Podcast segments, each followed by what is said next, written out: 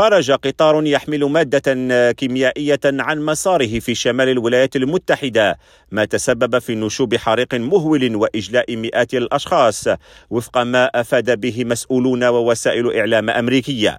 ولم تسجل إصابات جراء خروج القطار المكون من خمسين عربة عن مساره في ولاية أوهايو قرب الحدود مع بنسلفانيا